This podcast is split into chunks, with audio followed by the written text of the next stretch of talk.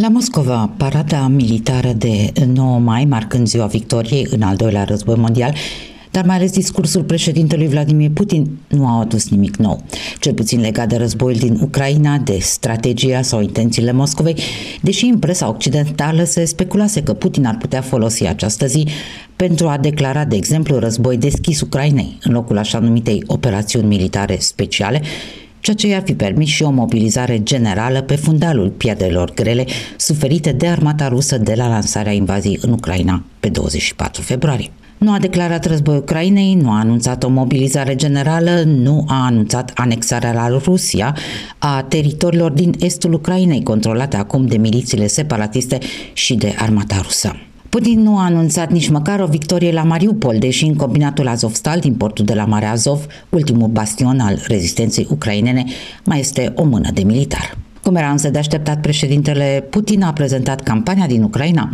drept o continuare a luptei împotriva nazismului.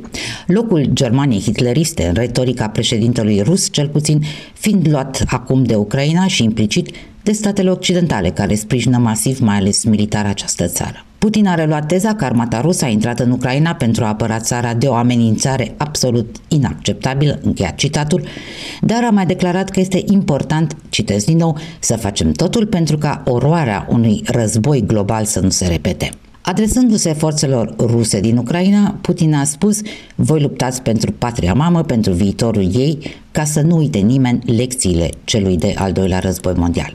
Și din nou președintele rus a acuzat Ucraina și Occidentul pentru conflict, declarând că Kievul și aliații săi pregătesc o invazie pe pământurile noastre istorice, inclusiv în regiunea rusofonă Donbass și în Crimea, anexată deja de Moscova din 2014. Direct la granițele noastre apărea o amenințare absolut inacceptabilă, a mai susținut președintele rus, referindu-se la livrările de arme NATO către Ucraina și la sprijinul logistic oferit de Occidental.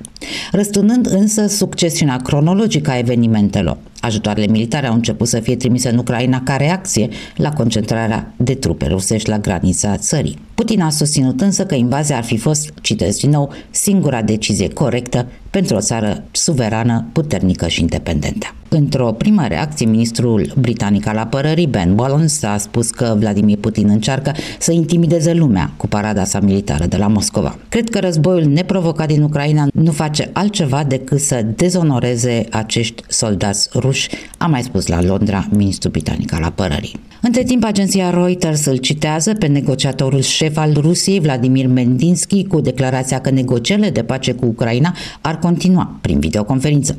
Săptămâna trecută, Moscova a acuzat Kievul că ar fi oprit aceste negocieri și că ar folosi rapoartele privind atrocitățile comise de trupele ruse în Ucraina împotriva populației civile, deci că ar folosi aceste rapoarte, de fapt, pentru a submina tratativele. Rusia neagă în continuare că ar viza civilii în ceea ce numește operațiunea militară specială din Ucraina. În schimb, armata rusă a continuat ofensiva astăzi de 9 mai. Luni s-a confirmat că patru rachete au lovit portul Odessa din sudul Ucrainei. Potrivit surselor ucrainiene, rachetele au fost lansate din Crimea, regiunea anexată deja de Rusia. Autoritățile ucrainiene au avertizat că aceste atacuri ar putea continua și au cerut oamenilor să fie precauți, iar la Chișinău s-a anunțat că partea ucraineană a închis preventiv și numai până pe 10 mai trecerile de graniță spre Odessa. Pe de altă parte, Ministerul Rus al Apărării susține că a fost distrusă o stație radar de producție americană în apropiere de orașul Zolote din regiunea Luhansk din estul Ucrainei. Informația nu a putut fi confirmată din surse independente. Vineri, președintele american Joe Biden promisese un ajutor militar suplimentar Ucrainei în valoare de 150 de milioane de dolari, care include unități radar, piese de artilerie și muniție. Pe de altă parte, Ministerul Ucrainean al Apărării informează că trupele ruse din Mariupol continuă astăzi, 9 mai, asaltul asupra combinatului Azovstal, cum spuneam, ultimul bastion al rezistenței militare ucrainiene, combinat din care au fost însă evacuați majoritatea civililor. Nici informațiile privind operațiunile militare de la Azovstal nu pot fi confirmate din surse independente, precizează însă și BBC și agențiile internaționale de știri.